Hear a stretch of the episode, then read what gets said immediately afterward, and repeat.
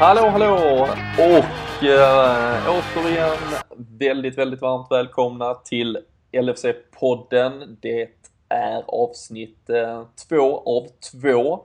Denna eh, återigen högintensiva Liverpool-vecka. Vi har ju som sagt eh, redan varit i farten eh, poddmässigt en gång och eh, då snackar vi lite FA Cup. Vi snackar lite uppsnack inför ligacup-semifinalen mot Southampton och eh, idag sitter vi återigen samlade för att snacka ner den där Southampton-matchen, åtminstone de första 90 av minst 180 minuter som en sån semifinal är.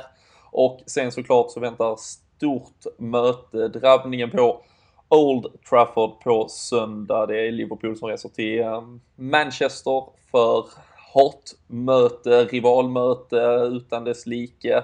Och eh, såklart eh, tufft, väldigt förväntansfullt, men vi har såklart väldigt, väldigt mycket att snacka om inför just den där matchen.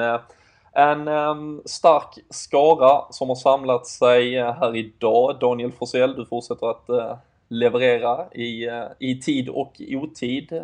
Man kan nästan tro att det börjar bli heltidsjobb för dig det här med poddandet. Ja, men det är så nära det kommer. Det är så nära det kommer. och eh, Fredrik Eidefors eh, är tillbaka i storform också. Mm, ja, ja, det kan man säga. Jag är nog i höst, ja, bättre form än vad många av Liverpool-spelarna är för tillfället i alla fall. Så att, jag vet inte om det säger mycket, men eh, lite kanske. Det satte åtminstone någon form av underton för eh, din känsla inför eh, dagens avsnitt. Vi, eh, vi fick ett långt meddelande redan igår efter matchen hur pepp du var på den här inspelningen. Så det, det, det ser vi fram emot. Och sen Christian, du är tillbaka också och såklart kanske lite extra speciellt för dig att snacka upp just resan till Manchester och gjort ett par av de där tunga tågresorna till fiendeland och stått i den där ja, nästan, det är väl i, det närmaste man kan komma någon form av bur nästan i England, men man är verkligen instängd och inlåst. Ja, det stämmer bra. Det är helvetet på jorden helt enkelt om man ska prata i fotbollstermer. Så uh, nej, väldigt mycket spännande har vi framför oss och uh, vi är såklart väldigt glada att så många är med oss och lyssnar uh, ännu en gång och att vi då kan, eh, det motiverar till att eh, hålla tempo och fortsätta producera poddar eh, vecka in vecka ut och att vi har gjort två denna veckan verkar inte åtminstone sett till hur många som lyssnar första gången här var något som hindrar er där hemma. Så det tackar vi ödmjukast för. Vi producerar såklart också detta tillsammans med LFC.nu, officiella svenska supporterklubben som ni hittar där. Och Ehm, har ni inte redan löst ett medlemskap, se till att göra det. Man betalar för ett helt år, så att säga 365 dagar, inget per säsong eller något annat, utan dra iväg ehm, någon hundralapp, välj själv vilket paket ni kör och så stödjer ni en, en väldigt god sak som då också gör att en sån hemsida och ehm, mycket annat kul kan hållas igång för er supportrar där hemma. Men eh, över till det viktiga.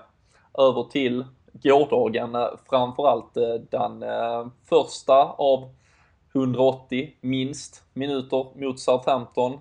Förra året pratade Jörgen Klopp om att det var ett helvete och ett rent trams att ligacup-semifinalen spelades över just två matcher. Hur glad bör han vara att den gör just det med tanke på vad vi såg igår?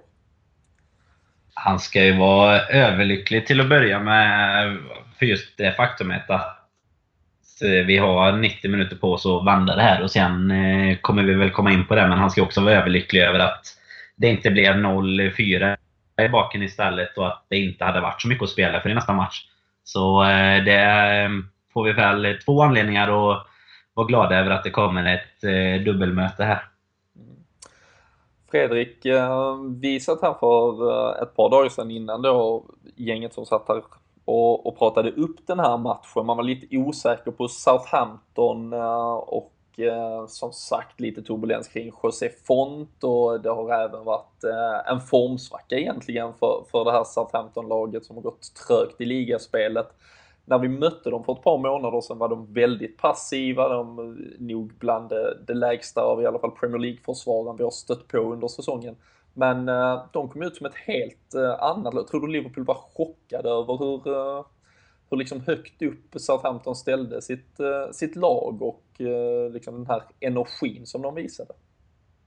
De borde nog inte vara det, skulle jag säga, till att vi har ju sett nu sen ja, de senaste månaderna att fler och fler lag har ju börjat mer eller mindre spela på samma sätt som, eh, ja, mot oss som de, eh, som de tidigare lagen har gjort. Och de märkte att det, det går lätt, lätt, skulle jag säga, att eh, få Liverpool ur balans och få oss att ja, inte spela det spelet som vi vill. Så att, jag tror inte Liverpool egentligen de var så chockade, utan jag, det, var nog, det var nog förväntat att det skulle hända. För att det Southampton som vi såg, det som vi sa förra gången, det var ju eh, olikt dem. Men eh, jag tror även de har lärt sig sin läxa och märkte att det går nog att slå Liverpool om man, eh, trots att man inte eh, äger matchen så att säga.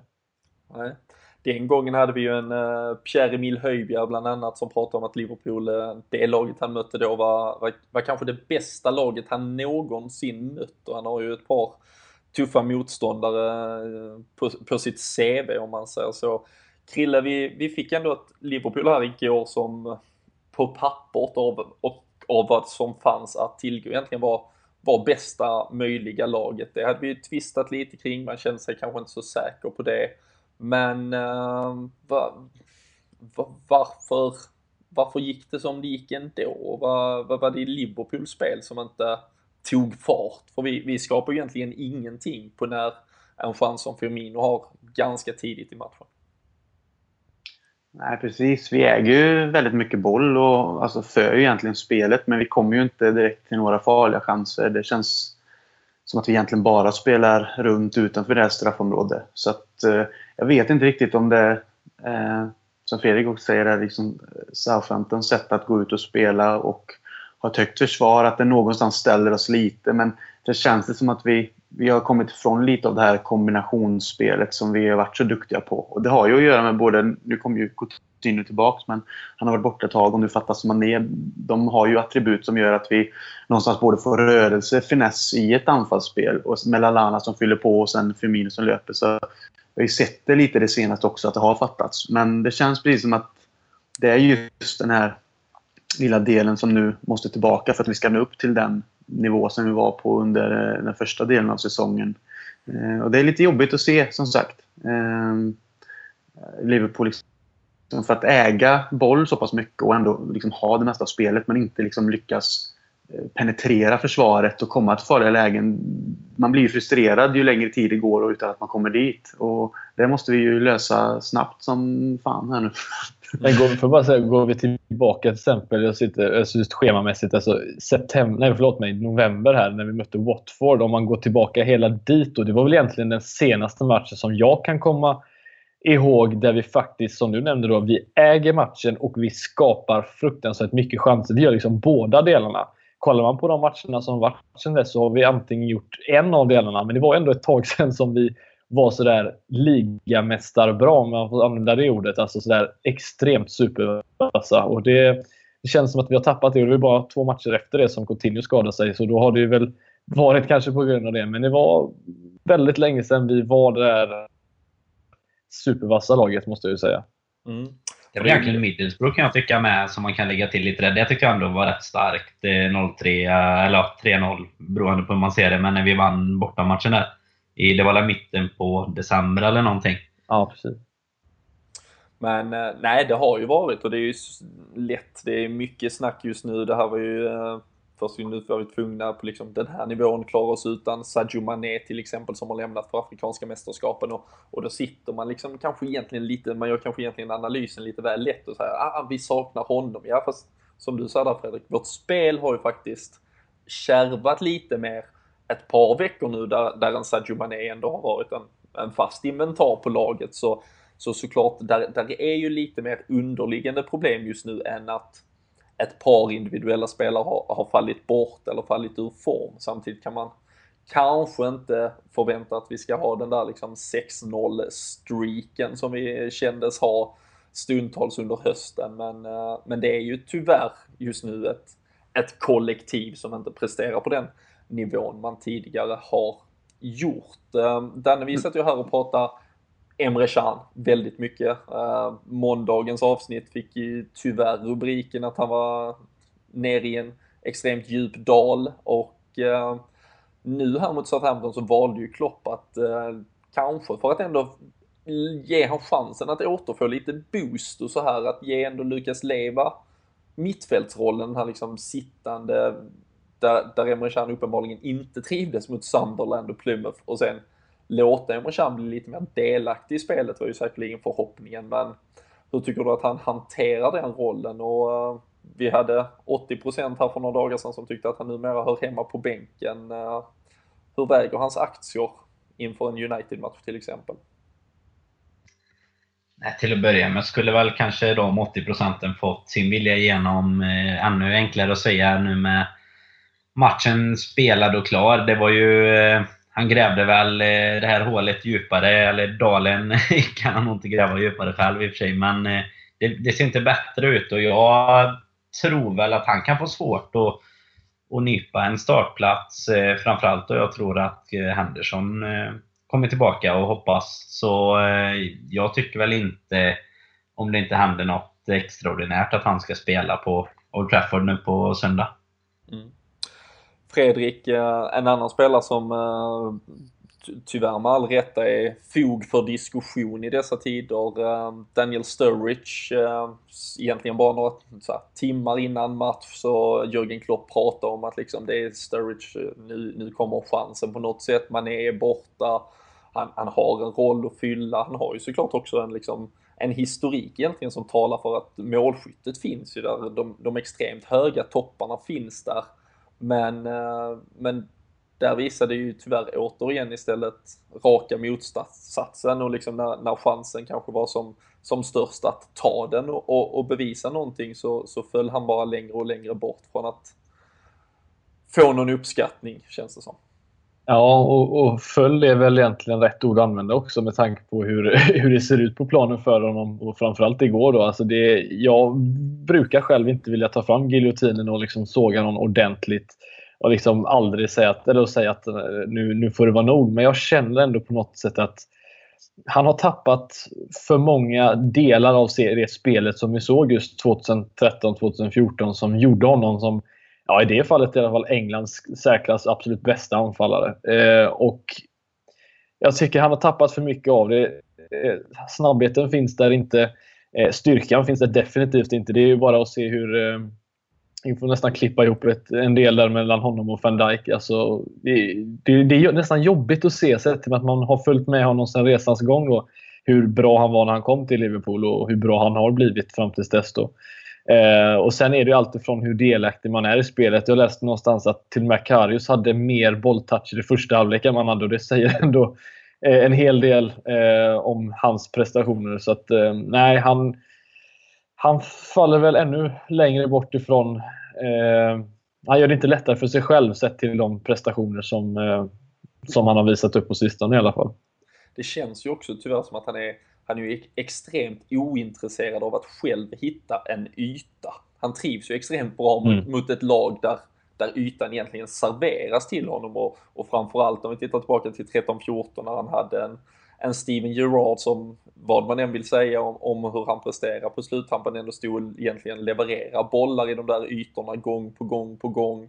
Han, han har egentligen alltid i sitt målskydd, alltså då får han väldigt, väldigt mycket yta serverat till sig. Men, men i de här lägena när man måste hitta den själv och, och även om man faktiskt har en ganska så okej okay avslutsfot så, så, tar han sig liksom inte ens till den där lilla ytan för att skapa utrymme för att vända upp. Och, och det känns så extremt krampaktigt, det känns så ointressant, alltså så oinspirerat från hans sida också att det, det tyvärr ju också smittar av sig extremt mycket på, på liksom alltså medspelare såklart, men även liksom atmosfär kring, från fans, från allting. Det känns extremt håglöst. Och eh, lite så här, eh, nej men alltså, att det nästan känns liksom förnedrande mot alla som, som sitter och verkligen vill så mycket för, för sitt Liverpool. Och där springer han och liksom eh, hovar ut sina miljoner och inte verkar faktiskt ha ett intresse av att bidra. Självklart så bör han ha det. Jag tror inte man kan spela på den här nivån och inte ha det. Men, men att han inte har förmågan att på något sätt förmedla det i alla fall. Och eh, om det är så att skadorna numera rent fysiskt hämmar honom att, att, och att det inte finns kvar någonting i honom eller att det är en mental spärr som gör att han inte vågar. Det, det lär vi ju få, få bevara osagt väldigt länge men, men han är ju inte på den nivån som, som namnet Daniel Sturridge liksom ändå ger en känsla av. Han, eh, han är tyvärr inget hot känns det som för ett mittförsvar. Eh, som du nämner, van Dijk gjorde ju vad han ville med honom. Det var, det var liksom inte ens en, en match i matchen, tyvärr. Och eh, det var inte ens det kändes inte ens som 50-50 när de gick i löpduell utan det var, det var, det var en ständig förlust egentligen. Så, Men det känns, det är just de här löpningarna, alltså, så det, det, det, ser verkligen inte, det ser ut som han verkligen joggar och jag mm. kan inte på fullaste allvar förstå hur det är möjligt att du har Klopp som tränare som är så, när det kommer till den här aggressiviteten, att man ska löpa, man ska göra det för laget. Och han, han joggar runt där som en, någon jävla fjolla. Alltså jag blir så trött på det för att jag, man ser, alltså, om inte alla pressar på samma sätt så funkar det inte. Och det har vi sett nu att ska man spela på det här sättet som han är bäst på, Klopp, alltså hans fotboll, då, då, måste alla dra samma, åt samma håll. Och det gör vi inte när han spelar där uppe. För att han, han är inte sån. Och det, det eh, kanske vi bara får acceptera. Och I så fall så är det väl hans absolut sista säsong i en Liverpool-tröja. Men det får du, som, som du sa, det får vi låta vara osagt än, än så länge. Men nej, det, för mig, mig är det ingen idé längre. För att jag tror inte han kommer att förändras på något sätt heller och plötsligt bli en helt annan typ av anfallare. Utan han kommer vara den spelaren som helst vill hålla 90 minuter och om det betyder då att han ska jogga runt så kommer han nog göra det. Och det, det är lite synd eh, sett till vi vet potentialen som han sitter på. Mm. Nej, jag, jag tänker på det om jag flikar in med. Det är ju lite det att alla spelare kan ju ha en dålig match. Det är ju givet. Men saken med Sturridge är ju att till exempel om man jämför, nu kanske lite extremt jämför med till exempel då Lalana, men skulle Lalana ha en dålig match fotbollsmässigt så springer han ju fortfarande lika mycket och kämpar för laget. Tar löpningar och försöker vinna boll och, och sätter pressspelet.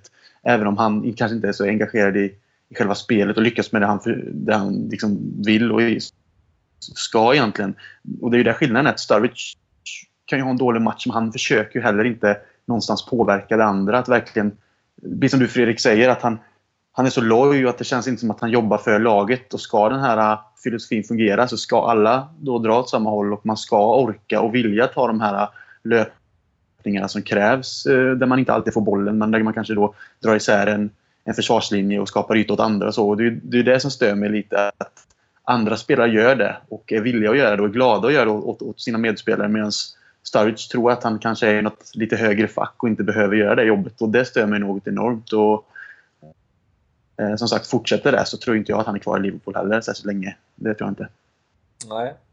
Han, eh, han lär väl vara kvar eh, säsongen ut som sagt åtminstone. Vi ska ju alldeles strax också eh, börja sätta sikte mot den här United-matchen som eh, hägrar. Och vi har ju låtit eh, folket i stugorna säga sitt kring eh, vilka alternativ vi har för att um, komponera en startelva och um, det ser ju tyvärr inte så lovande ut för uh, bland annat då både Emre Can och uh, Daniel Sturridge. Uh, men på annat håll i den andra änden Danne så var det ju däremot Nathan Redmond som satte extrem fart för Southampton och det är väl faktiskt på tiden att vi lyfter på hatten och tackar Loris Karius för att vi är kvar i det här dubbelmötet. Du var inne på det tidigt att det var ju Southampton som skapade klart mycket mer och, och han som faktiskt räddade oss.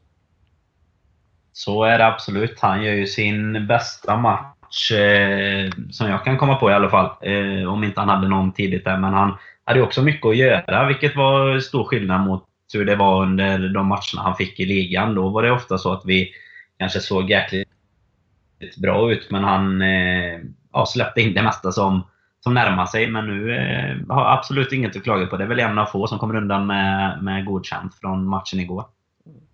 Lite svårare Krill, annars för eh, mittbacksparet. Eh, Nathaniel Klein hade det också tufft att, eh, att komma undan med, med hedern i behåll. Försvaret visar tyvärr återigen i, i avsaknad av Joel Matip att där finns mer att önska och framförallt verkar kommunikationen inte alls stämma. Nej, det kändes väldigt virrigt igår. I alla fall om man bortser från kanske den första kvarten då när man ändå tyckte att det började byggas, byggas något slags spel från Liverpools sida och de höll i bollen mycket. Så därefter så kändes det mest som en hönsgård faktiskt. Det, det, som du sa, kommunikationen verkar inte eh, finnas där och eh, Eh, de föll konstigt och jag tyckte att mest att det såg osäkert ut överlag. Så att eh, det Karius gör med sina räddningar och sitt spel är ju eh, superbra sett till hur försvarslinjen agerar. Då. Så, och det, det sätter väl lite av en nivå på det med en sån som Milner som alltid kämpar men någonstans också trycker ner ansiktet på bollen och ser ut att vilja bita, bita tag i den och sticka med den på det sättet. Lite frustration.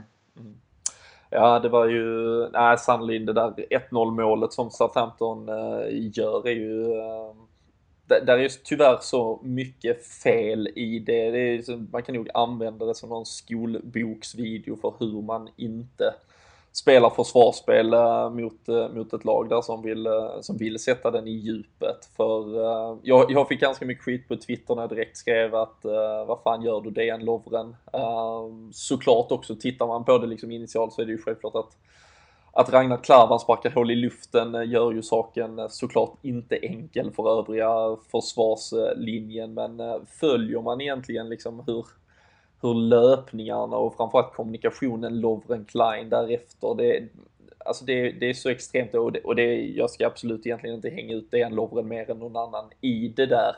Men eh, det blir liksom kaka på kaka. Klavan missar bollen, Dejan Lovren springer in och, och, och, är väl på väg egentligen mot rätt yta, men går egentligen in liksom kommer in fel i sin liksom, försök till brytning, kommer på halvdistans när han ändå har klivit för långt ut från sin zon och eh, blir ju då liksom bortspelad med en boll mellan benen och eh, Nathaniel Klein försvarar fruktansvärt dåligt. Tycker också tyvärr att han har kanske sin sämsta match i Liverpool-tröjan igår. Eh, det säger väl i och för sig mycket om hur gedigen han alltid är annars, men, eh, men hade det väldigt, väldigt svårt mot framförallt Nathan Redmond igår.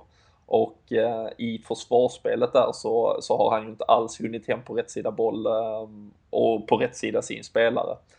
Så, um, och vi såg det ett par gånger till därefter och som sagt Loris Karius är väl det som, som idag eh, håller oss kvar i det här dubbelmötet och eh, jag skrev en krönika om det i, igår direkt efter matchen att summa summarum är det kanske egentligen Southampton med, liksom, med de 90 minuterna vi såg som ska vara mer missnöjda än oss för 1-0, vi har en retur på Anfield. Bortamålsregeln är luddig. Det är ju först efter förlängning den börjar gälla om så skulle vara fallet. Så, ehm, så är detta ju en match som på, eh, till allra högsta grad lever för vår del. Medan den kanske inte borde göra det om man ser till eh, skapade heta målchanser igår utan Southampton hade ju kunnat ha 3-0 och, och då hade det ju inte varit mycket att spela för på Anfield. Tänker man väl spontant i alla fall. Men eh, Danne, hur är eh, känslan om vi annars eh, liksom, ja, stämmer av så här i halvtid av det här dubbelmötet? Eh, ger du Liverpool några chanser? Det är ju som sagt också ett spelschema här där vi ska lyckas bestämma om vi kan gå med fullt lag nästa gång och inte och så här. Men har, du, har du känsla kring att vi kan vända detta? Ja, men det tror jag. Det, jag tycker väl egentligen att 1-0 känns inte så farligt det är ju ändå som en eh, halvtid som du var inne på lite i början. Och ligga under med 1-0 eh, i halvtid hemma kan man väl kalla det då, så nu när vi ska utspela hemma. Och, ja, jag tror att Klopp kan, eh, kan lösa det. Han kan nog ryta till lite så att vi, eh, vi vaknar upp från den koman som vi befann oss i under matchen igår. Mm. Vi ska ju alldeles strax eh, snacka Premier League-mötet mot Manchester United. Eh, om så nu skulle bli fallet att vi får ett eh, lyckat resultat mot Southampton om eh, drygt två veckor här på Anfield så, så väntar ju troligtvis också en eh, cupfinal mot Manchester United där igen. De har ju 2-0 från hemmamötet visserligen mot uh, Hull som de mötte i veckan. hur skulle en sån match slå Krill om vi, om vi lyckas ta oss till final och ha ärkerivalen framför oss? Ja, den skulle givetvis vara eh, riktigt stor. Eh, det, det finns det ingen tvekan om och särskilt nu från svenska ögon sett när, när vi Zlatan spelar i Manchester United så det skulle nog bli eh, lite kaos faktiskt. Det är nog folk medvetna Man vill åka dit och det är biljetter hit och fram och tillbaka. Så det tror jag nog. Och som vi kommer komma in på är ju en match mot United alltid enorm. Så en sån final hade varit ordentligt kul att se. Så att vi hoppas hoppas att vi kan reda ut det mot SA-15 och, och ta oss till final eh, där vi ja, tror att det blir Manchester United. Det hade varit riktigt häftigt. Mm. Hur äh, Eidefors, vi ska ju såklart vi ska ju prata mycket, men äh, om du hade fått välja, vi, vi brukar prata om det, slå, Dessa val alltså. slå, slå United i ligaspelet nu här på söndag, du får den rakt upp och ner här, eller äh, få en biljett till finalen garanterad istället. Vad, vad hade du valt då? Oj, ja, jag, vinna på Old Trafford eh, är ju alltid fint. Nej, så jag tar nog hellre den och sen får vi... Eh, eh ja, du menar att hellre vinna, ja, vinna där och sen så... Då inte säkert att vi går vidare menar du? Ja. Ja, då tar jag nog det, absolut. Ja ja, vi ska ju prata om eh, vikten av den här Manchester United-matchen eh, nu också. Men eh, lite sådär för att ändå skicka med en god feeling eh, när vi lämnar halvtid av den här semifinalen är ju ändå att faktiskt varje gång, och det är visserligen bara två gånger, som Liverpool har förlorat första mötet i en sån här dubbelmöte i semifinalen av ligacupen. Det var 1983 och det var 2003 så har man faktiskt sen tagit sig ändå vidare till final och man har där faktiskt mött Manchester United båda gångerna och vi har båda gångerna vunnit ligacupfinalen mot just Manchester United då också. Så eh, ändå en liten sån där spark i röven att eh, historien talar för oss åtminstone. Den, eh, den kan behövas när eh, dagsform verkar svikta. Men eh, vi tar sikte nu mot eh, det som eh, komma skall, såklart det som är veckans stora höjdpunkt ändå. Eh, Fredrik har redan fått göra det, det tunga valet, men, men jag tror liksom ändå när man, när man tuggar på den här karamellen och inser att i dagsläget, vi är strax över halva Premier League-säsongen, vi har fem poängs marginal till ett verkligen jagande Manchester United, de har nio raka segrar, de är i form, så kan vi om vi liksom känner att vi vänder detta, kommer tillbaka, vinner den här matchen så har vi åtta poäng. Vi har verkligen gett en smäll på käften till alla, till oss här i podden som sitter och tvivlar och ifrågasätter kanske. Men skulle vi förlora så är det två poäng. Det är ett, liksom ett topprace med egentligen sex hästar här som kommer att ge en eh, jävla match kring de här framförallt fyra Champions League-biljetterna och såklart även titeln om man bakar in det i detta detta. Christian, du har själv varit på många matcher på Old Trafford och varit på många matcher mot Manchester United generellt, men men om vi tittar ändå tillbaka, det har ju varit, tidigare har vi haft ett Manchester United som kanske har varit väldigt mycket bättre än Liverpool för ett par år sedan. Vi har haft ett United som varit på dekis de senaste åren. Liverpool har legat någonstans mitt emellan. Man ska tillbaka ganska lång tid tills man hittar ett så här hett möte mellan Manchester United och Liverpool skulle jag påstå. Ja, nu är det ju just det här som du säger att de senaste säsongerna då när United har varit lite eh, dekis och inte gått lika bra som de gjorde under slutet av 90-talet och början av 2000-talet och var så pass stabila och egentligen vann varje säsong där eh, nästintill eh, så har de ju tappat lite. Och det känns väl ändå lite som att de fortfarande är, liksom är där fast har tagit steg framåt.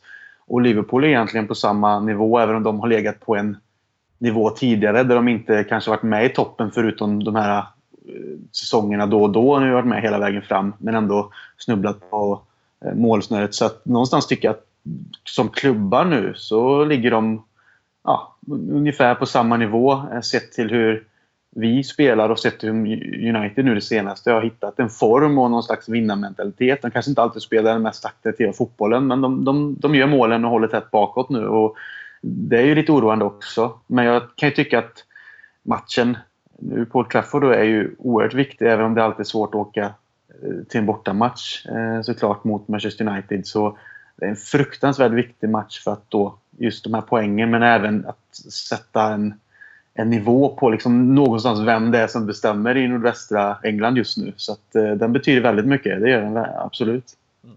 Du har ju, eh, du har ju varit på det här mötet som sagt ett, eh, ett par gånger, eh, lite sådär ryktesvägar, en fågel viska i mitt öra, så har du däremot aldrig upplevt Liverpool vinna på Old Trafford? Och du, du bodde ju faktiskt egentligen i England i en period där vi väl faktiskt lite objektivt får se Manchester United som storebror. Men, men hur var liksom känslan, fanns det, alltså när man går in som supporter, var det någon respekt eller är detta, ska vi egentligen bara glömma allt vad som gäller form på spelare, tabellpositioner? Är detta bara ett öppet krig liksom egentligen från minut ett och fram? Det är väl, alltså, ja, men det är väl lite både och med. Alltså givetvis, Liverpool hade ju mått bra av att kanske fått med sig ett, ett snyggt eh, resultat från SA-15 nu senast just för att det skapar ett självförtroende och en push liksom, i ryggen framåt. Men, men någonstans är det mycket i stundens hetta det avgörs. Absolut. Sen eh, som du säger, när jag, när jag bodde i England så var United snäppet bättre. Även om Liverpool stödde lite ibland. Eh, jag var på till exempel en, den matchen när eh, Gerard gjorde frisparksmål. Vi kom tillbaka till 2-2 men Berbatov gör det här eh, vissa, vissa målet i... Ja, hans hattrick där tror jag det var till och med. Precis. Mm, om jag inte, ja. Eh, så det är sådana matcher men eh, jag, nej, alltså det är väldigt svårt. Man ska väva in självförtroende och formen man har, men en sån match eh, med all den hype som den har och, eh, och känslor som den skapar. Och särskilt i det här läget som vi är nu i säsongen, hur viktig den är för egentligen båda lagen. För att United ska hoppa på racet och för att då kanske Liverpool ska hitta andrum ifrån dem. Eh, det är just det som skapar ännu mer nu och jag tror att dagsform egentligen det spelar inte jättestor roll. Utan det handlar mest om att gå ut och, och kriga och, och det laget som har eh, mest vilja och som kanske då hittar ett visst spel också och finess. Eh, jag har väl rätt så stor tro på Liverpool där på ett sätt men United har gått bra det senaste och de börjar se stabila ut så att man börjar ändå oroa sig eh, fruktansvärt mycket inför helgen. Det kan bli en riktigt dråplig helg och nästa vecka tyvärr. Ja, vi, det, vi, vi lär få se hur, eh, hur detta slutar till, till sista, Men eh, Fredrik som vi var inne på, det är ett Manchester United nu som är i, på pappret väldigt fin form men, men, men även spelmässigt presterat väldigt bra. Det är också ett eh, stjärnfyllt lag som nu börjar få lite utväxling på sin Pogba-investering, sin Mkhitaryan. Vi har en Zlatan som, som vi knappast har undgått i Sverige att han har presterat helt okej. Okay. Men, men vad skulle du säga i det här United-laget är det som Liverpool måste se upp mest med? Vad är det som för vår del kan bli jobbigast på söndag? Ja, det är väl egentligen eh, hur välbalanserat deras lag är skulle jag säga. Där, eh, där vi, jag tycker inte alls att vi riktigt har när det kommer till just mittfältsspel, För jag tycker att vi har förlorat på tok för många kamper nu. Och det är, tycker att igår var ett väldigt tydligt exempel på att vi har tre väldigt likvärdiga mittfältare på plan samtidigt. Vilket United väldigt sällan har nu för tiden när de kör en, som det ser ut nu i alla fall, då, en Carrick, Pogba och en Herrera. Och alla de tre kompletterar varandra, eh, skulle jag säga, väldigt bra just för tillfället. Och det, så just mittfältskampen blir nog där vi kommer få se upp mest. För där har de ju då en som du nämnde, Mkhitaryan som eh, kommit in väldigt bra nu och även en Juan Mata som eh, verkar göra väldigt bra matcher just mot oss de senaste gångerna. Så att, eh, eh jag tror det blir, kommer bli den stora kampen, vem som vinner mittfältet. För eh, om en Matip till exempel är tillbaka, vilket man nästan hoppas, så har vi sett han eh, hålla undan stora anfallare hittills den här säsongen. Så att man kan ju alltid hoppas att den store svensken kan vara anonym även då. Mm, ja, så är det såklart. Eh, det, det går väl nästan inte att eh, undgå ämnet. Eh, Daniel Zlatan vilades. Han var sjuk påstods det i veckan här i deras ligacup-semifinal. Men har ju varit i, i fantastisk form. Har ju framförallt nu på senare tid också verkligen fått igång sitt målskytte återigen. talar själv om att han har erövrat hela England redan. väldigt sympatiskt i, i vanlig ordning. hur om det nu, vi har pratat om att Joel Matip kan vara på väg tillbaka, är igång i träning, men eh, Zlatan i form mot Ragnar Klavan och Dejan Lovren annars. Eh, hur, känns, hur känns det mötet på förhand? på förhand så skaffar man ju sig lite magsår om inte annat men när, du, när du säger det. Men eh, oavsett om Matip är tillbaka eller inte. Eh, nu ska jag absolut... Jag tycker det blir mycket bättre med Matip, men... Men eh, alltså en Zlatan i form som har rätt spelare omkring sig så att säga. Det är jäkligt svårstoppat och det är synd att säga det, men det är ju ett extremt stort hot. Alltså han, man kan säga vad man vill om eh, hur starten var kanske, alltså, men nu är han ändå tvåa i skytteligan, har gjort 13 baljer, eh, någon offside och sådär, men det, det är väl samma där, det får man hoppa över i det här läget. Så att det, det tycker jag är deras överlägset. Alltså han är deras största hot. Skulle han skulle det inte vara en mörkning och han är sjuk även på söndag, då är liksom eh, nästan på att jag tycker att det är till vår favör, eller i alla fall eh, jämnt streck. Men nu, jag, väl, jag har väl lite jobbiga känslor inför söndag faktiskt. Mm. Eh, motsatt mot Krille som sa att han hade stor tro på oss här. Men eh, det, ja, det känns tungt. Ja.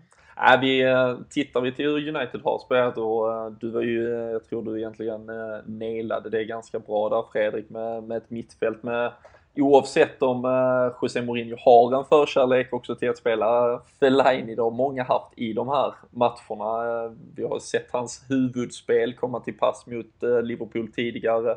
Men, men skulle de gå ut med sitt, egentligen, sitt eget bästa lag och inte anpassa sig så är det ju troligtvis Carrick, Herrera, Pogba, Mata, eh, Mkhitaryan och eh, Zlatan och då, då har man ju som sagt ändå spelare som Fellaini, oavsett vad man tycker om honom i övrigt. Martial, en Wayne Rooney som jagar att bli ensamt bäste målskytt i Manchester United-tröjan.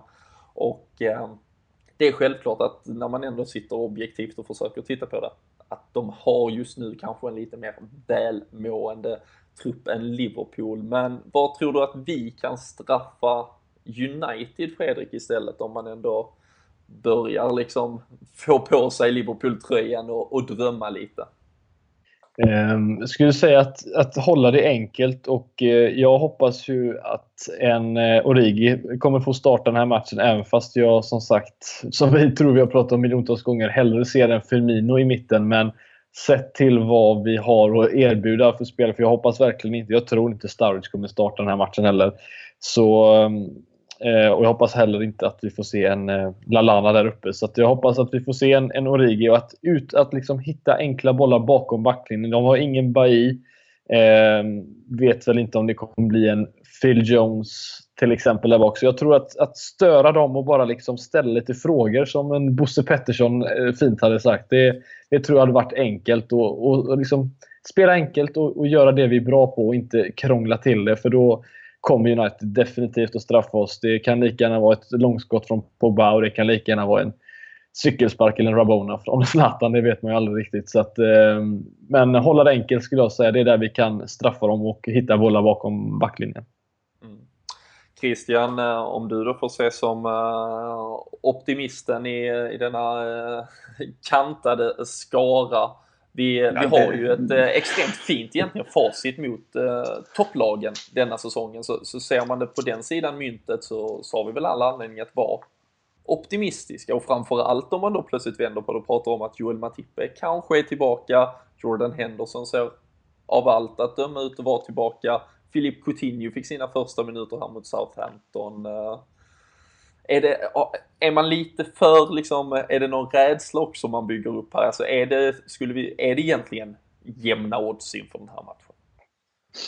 Nej, först vill jag väl eh, säga att eh, optimism vet jag inte. Det, det jag menade innan var ju att de, eh, det jag kan se som Liverpools fördel är att man hittar en speed i spelet. Jag tycker inte att United är lika duktiga på att, på att göra och spela ett sånt spel som går på det sättet snabbt, även om de är liksom ett bra lag, absolut. Eh, då tror jag att det är Liverpools fördel. Men eh, någonstans som du säger med de här spelarna tillbaka så har man ju möjligheten att kanske sätta eh, ett lag på planen som eh, tidigare har presterat kanske ja, bäst. Ja, de har ju presterat egentligen bäst i ligan tillsammans med Chelsea. Och att få en Henderson tillbaks som kan styra mittfältet, vilket han har gjort med bravur eh, under hela säsongen även Matip då som en general där bak och sen att Coutinho kommer tillbaka. Så vi såg ju ändå tendenser på det redan mot Southampton. Han har ju någonting extra i sitt spel som skapar mycket ytor för andra och han kan även gå förbi på egen hand och hitta ytor. Så att där ser väl jag liksom att sett till hur kampen är eh, på planen och hur liksom, även om man bara tar bort då form och allt sånt där så, så har jag väl ändå en viss optimism eh, på det sättet. Eh, som jag sa innan, jag, jag har varit på Trafford ett antal gånger och, och aldrig vunnit. Men jag ser att det är större chans nu än vad det var någon gång då jag var där när vi hade spelare som Jovanovic och, och, och sådär. Så att eh, jag menar, vi ser ju att Liverpool har en större möjlighet nu. För att eh, även om United har gått bra det senaste så tycker jag lagen är så pass eh, jämlika på det sättet. Så jag kan inte se att någon är en klar vinnare. Utan det handlar lite om eh, momentumet där och då tror jag. Eh, att eh, det, det, är det som kommer att avgöra. Så att jag, kommer inte, men jag är alltid rädd att möta de här lagen. Det, man är alltid nervös, mår skit under matchen. Alltså, det är ju liksom, det är ett litet illamående som infinner sig. Men någonstans är det inte så att man tänker att ah, det är redan kört. Särskilt inte då om vi får tillbaka de här nyckelspelarna som vi har diskuterat. Mm. Äh, vi får väl, äh, vad gäller de där äh, nyckelspelarna, vi håller utkik på äh, dels LFC.nu såklart, häng med i alla sociala medier så, så får ni ju hela tiden senaste nytt samtidigt som det känns väl kanske som att Liverpool kommer att mörka åtminstone Matip och Henderson egentligen fram till att startelvan släpps. Det kan inte se att man ger United den fördelen på något sätt ändå att, eh, att hinta om vilket lag det blir. Eh, jag tycker ju också att man får se det som du var inne på det Fredrik med backlinjen i eh, United om det blir Phil Jones och Marcus Rojo kanske i mittbacks låset där och även Antonio Valencia eventuellt om det är Matteo Darmian på, på ytterbacksplatserna. Där, där finns ju såklart mycket att försöka vinna, framförallt om United kommer ut. Vi minns ju hur det såg ut i höstas när de kom till Anfield och då var det inte mycket intresse av att spela fotboll. Man eh, drog till och med in en Ashley Young för att förstärka med en fembackslinje i stort sett. Och eh, skulle United och Mourinho liksom släppa sin cyniska gard och faktiskt försöka möta liksom om de, alltså jag tror det bästa som skulle kunna hända Liverpool det är att även Manchester United som lag, likt deras fans just nu, har fått lite storhetsvansinne, går fram alldeles för högt. För nu, nu pratade vi innan att en sån som Daniel Sturridge vill ha en yta serverad. Jag tror också det blir en Divock Origis snarare som startar här. Men han trivs ju också extremt bra om han får den ytan att löpa på. En Roberto Firmino som har varit tyvärr helt under isen. Eh, om det är att han har varit han har haft sina privata problem vet vi. Han har varit ur position fått spela mycket på kant istället för centralt. Saknat såklart också lekkamraten i Filip Coutinho. Skulle han också hitta lite yta, skulle han kunna få börja löpa lite så, ehm, så har vi, jag tror absolut vi har chansen att störa dem. Jag tror mycket väl att vi kan göra mål. Men skulle Joel Matip inte vara tillbaka, skulle rent av Jordan Henderson inte vara tillbaka, så, så eh, har jag ju tyvärr en väldigt, väldigt ja, lite tuff känsla kring att det kan bli rätt tufft för oss att hålla tätt bakåt, eh, åtminstone med tanke på det lag som, eh, och den offensiv som Manchester United idag faktiskt producerar. Så eh, det lär svänga om det, tror jag på Old Trafford för en gångs skull. Eh, hör ju inte till vanligheten alltid när eh, José Mourinho är tränare för det ena laget, men eh, det här kan nog bli en jävla rallarsving eh, hur tror du annars Danne? Matchbild eh, och Liverpools matchbild. Skulle vi rent av kunna åka dit och, och försöka spela cyniskt och försvarsinriktat eller uh, existerar inte det i Klopps repertoar? Inte på samma sätt som Mourinho gjorde på Anfield, det tror jag inte. Att vi liksom parkerar och, och bara bestämmer oss för att vi ska ha 0-0 med oss härifrån nu. Men eh, lite, kan, ja, lite mer defensivt än vad vi kanske är vana att se. Det, det skulle jag kunna tänka mig. Eller att man i laguttagningen se någonting som, ja, som kanske är lite mer defensivt. Nu tror jag inte att Lukas startar på som eh, DM nu heller, men det är som exempel en, en sån typ av förändring. Men annars tror jag nog som du skriver, eller skriver säger där att matchbilden eh, kan bli rätt svängig. Alltså det, det kan bli mycket fram och tillbaka motsatt mot vad man är van vid en sån här typ av match. För jag känner väl att båda lagen har sina kvalitet framåt egentligen. Och eh, det bäddar ju för eh, något kul för den eh, objektiva tittaren i alla fall. Och lite värre för oss här hemma helt enkelt som sitter Ja, nej, hjärtat ska ju hänga med också. Det är ju det jag tycker redan. Jag börjar bli nervös redan nu när vi bara pratar om det och det är ju flera dagar kvar. Så fasen, jag vet inte riktigt vad vi ska hitta på om det blir, om det blir en sån matchbild. Det kanske är bra om det blir en sån här 0-0 bara. Det händer ingenting. Bara för överstökat. Ja, precis. Det jag känner just när det kommer till det, det är att eh, att nu, nu sett till att Chelsea som sagt, eh, visst åkte de på, på stryk senaste ligamatchen, men de kommer ju kötta på och eh, säkert vinna några matcher i rad här nu kommande. Eh, för oss blir det ju snarare att kanske just nu hålla dem bakom oss. Eh, liksom, att ja, hålla lagen bakom oss istället för att knappa in på Chelsea. För jag tror att jag ser oss inte som ligavinnare trots allt den här säsongen. Jag hade ju sett en fjärdeplats sett till den här konkurrensen i år och att vi inte har gjort så här överdrivet stora investeringar som många andra lag har gjort. Eh, så det kanske handlar nu om att hålla de här lagen bakom oss. Så att allt förutom en förlust mot United skulle jag säga är just nu ett väldigt bra resultat trots att man självklart har eller en vinst. Men ett kryss mot United skulle både hålla dem borta samt att eh, de andra lagen kommer inte vinna alla matcher. Så att jag Eh, precis som er, jättenervös. Sitter redan och biter på naglarna. Men eh, jag tror att ett kryss hade nog eh, gynnat oss jättebra en sån här match. Eh, bara för att inte få United att vara just två poäng bakom. För det, det är bara en vinst ifrån att faktiskt gå om oss. Och det hade ju varit eh, förödande, måste jag säga.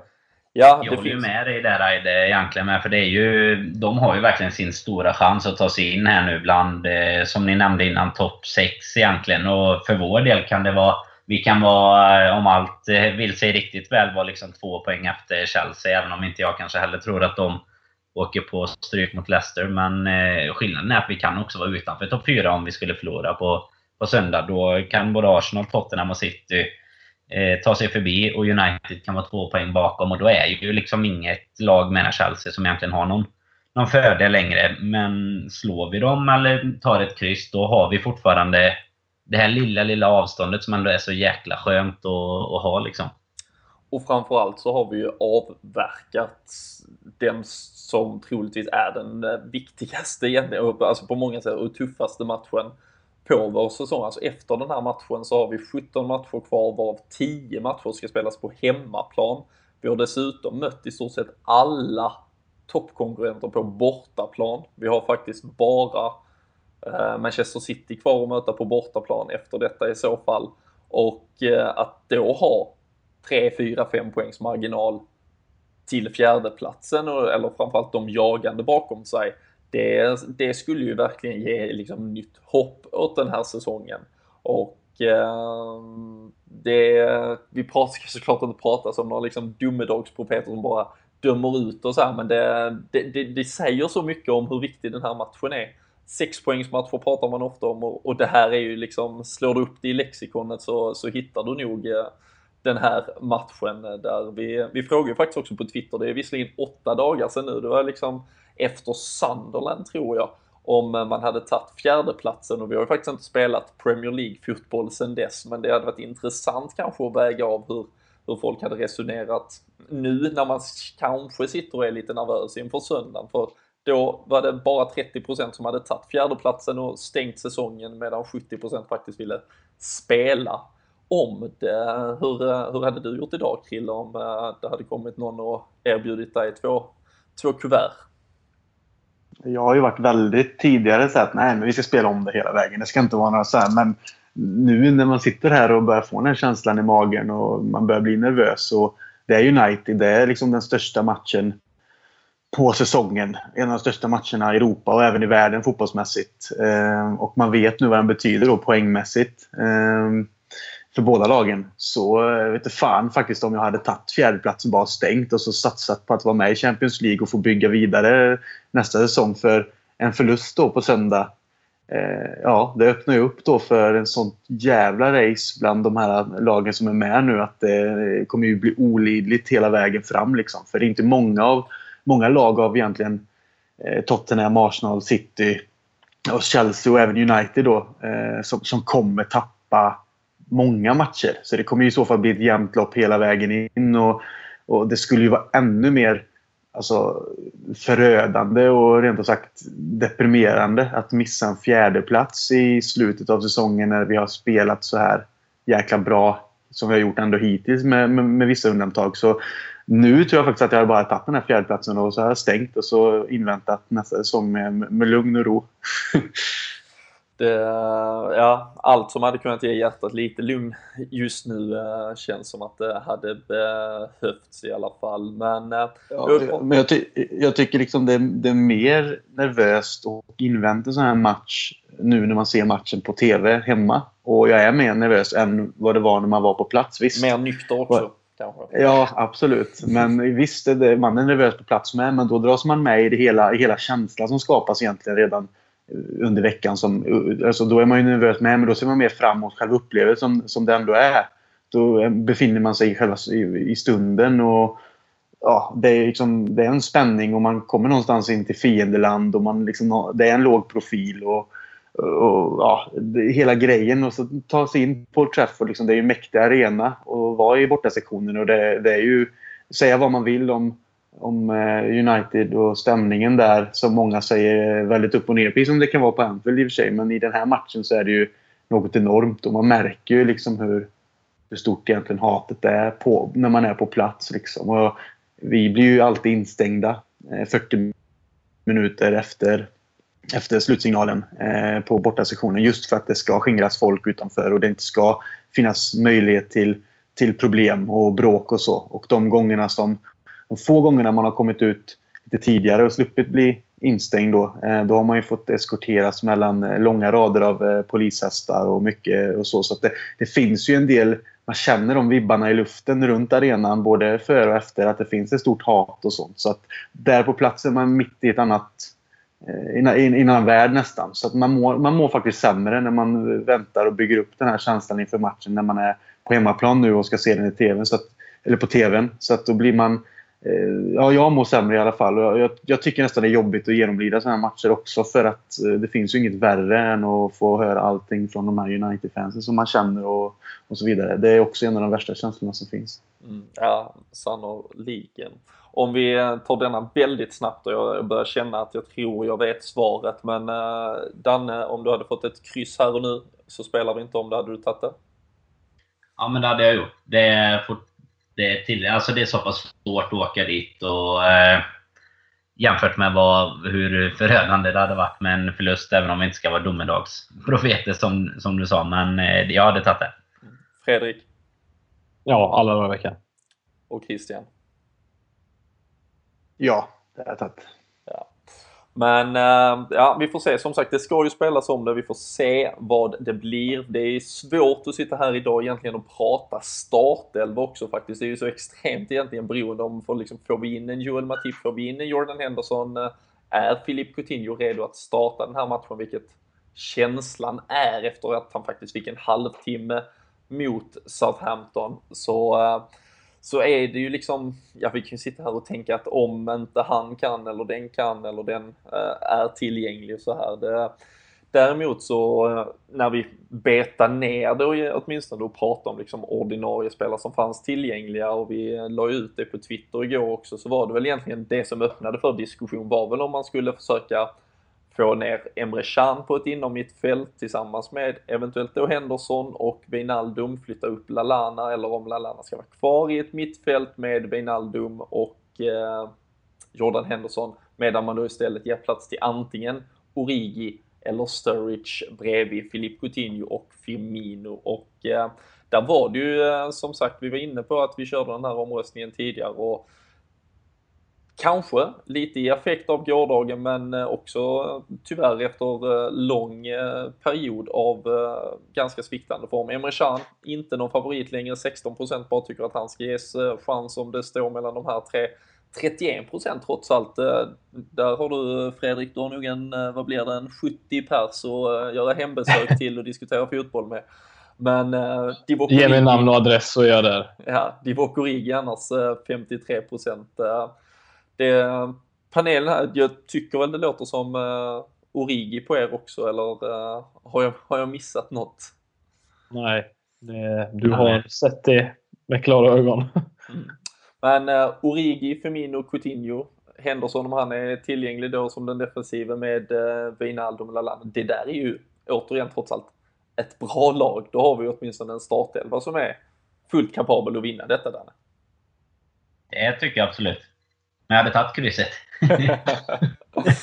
det är bra. Jag tror vi kan sitta i all evighet. Det är hjärta, det är hjärna, det är väldigt mycket olika aspekter eh, för att eh, försöka komma fram till vad man tror kontra vad man hoppas eh, i en sån här match. Men till er där hemma som sitter här, dela med er av era tankar, tycken. Är vi ute och cyklar? Är det någon annan? Finns det någon konstellation, någon startelva som kan göra jobbet bättre. Ni vet att vi finns på Twitter, at LFC-podden. Eh, ös på med feedback och eh, gärna inför. Vi kör ofta nu lite omröstningar, så var, var på hugget där och ge er syn på saker och ting. Det är jättebra diskussionsmaterial för oss här och frågor är alltid välkommet och vi kommer såklart också i kommande avsnitt återkomma med lite mer silly season, lite annat smått och gott. Det är ju inget jättehett just nu och med den här stora matchen framför oss så lät vi den stjäla fullt fokus i kväll.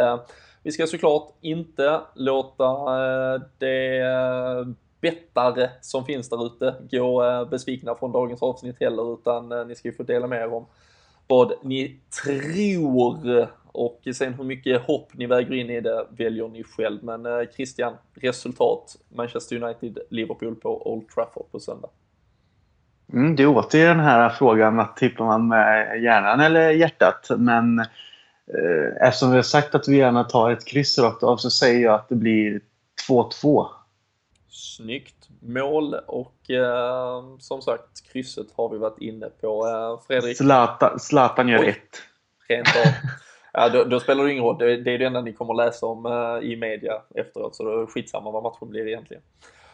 Fredrik, din känsla? Eh, jag eh, tror på 1-1. Tjusigt. Fortsätter med det oavgjorda åtminstone. Det har ni ju alla varit eh, redo att ta om jag serverade till er. Danne, du har förtydligat det redan. Står vi fast? Ja, och jag tror väl... Eh, jag var väl inne på samma som Krille egentligen, 2-2 där. För som vi pratade om innan, kan bli rätt så målrikt tror jag. Men eh, vi får väl nypa att vi vinner med 3-2 då istället. Underbart. Ja, det, jag älskar dig Danne. Det, det, det är bra i alla fall. Vi, eh, vi kommer att koppla in eh, Karl Sundqvist på länk snart så kommer han säga 3-0 till Liverpool för att, eh, för att ändå gå segrande i kring optimisthatten som han gärna bär. Men, 3-0 och hattrick Klavan, det är vad han skulle gissa tror jag. Typ så efter att de hade middagsdate på San Carlo i Liverpool. Men ja, min, alltså min känsla är inte bra. Det, det, det, måste jag vara ärlig och säga. Jag tycker det här är extremt jobbigt. Men jag jag, jag, tror att vi eh, förlorar detta. Jag tror vi förlorar med eh, 2-1. Och eh, hoppas att jag har åt helvete fel, men eh, har nog inte varit så här eh, rädd inför en match sedan eh, vi mötte Chelsea på hemmaplan 2014 och det gick som det gick. Och, eh, jag hoppas att det inte är någon liknelse i övrigt, men ehm, vi får se när vi summerar detta efter helgen. Ehm, när vi är tillbaka, vi är tillbaka igen eh, i början av nästa vecka såklart så kommer vi prata om allt det vi nu har framför oss här på Old Trafford. Och eh, därefter så åker vi faktiskt eh, delar av podden Danne, du och jag åtminstone härifrån, sen Kalle och Jocke till Liverpool för Liverpool Swansea som väntar helgen efter. Och då försöker vi väl podda lite och kanske periscopa och annat från, på plats också. Ja, då får vi fixa lite special.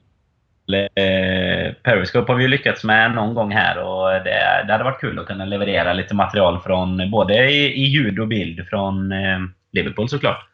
Precis, men eh, som sagt ett eh, vanligt avsnitt väntar efter eh, helgen. Och eh, sen som sagt, håll utkik. Vi kommunicerar lite på Twitter vad som gäller där helgen efter Eh, det blir också tipstävling nu här inför United. Hugg direkt. Vi lägger ut den i samband med att det här avsnittet har publicerats på Twitter såklart. Så eh, dela, gilla allt man ska göra. Så eh, tippar ni ert resultat, använd gärna, kan vara klokt och så är ni med i chansen till att vinna en tröja från Sam Dodds. Men tills vi hörs nästa gång ha det bra, ta hand om er, låt hjärtat hållas i schakt under matchen här på söndag och eh, förhoppningsvis så sitter vi här och firar eh, en seger när vi hörs nästa gång. Ha det gott!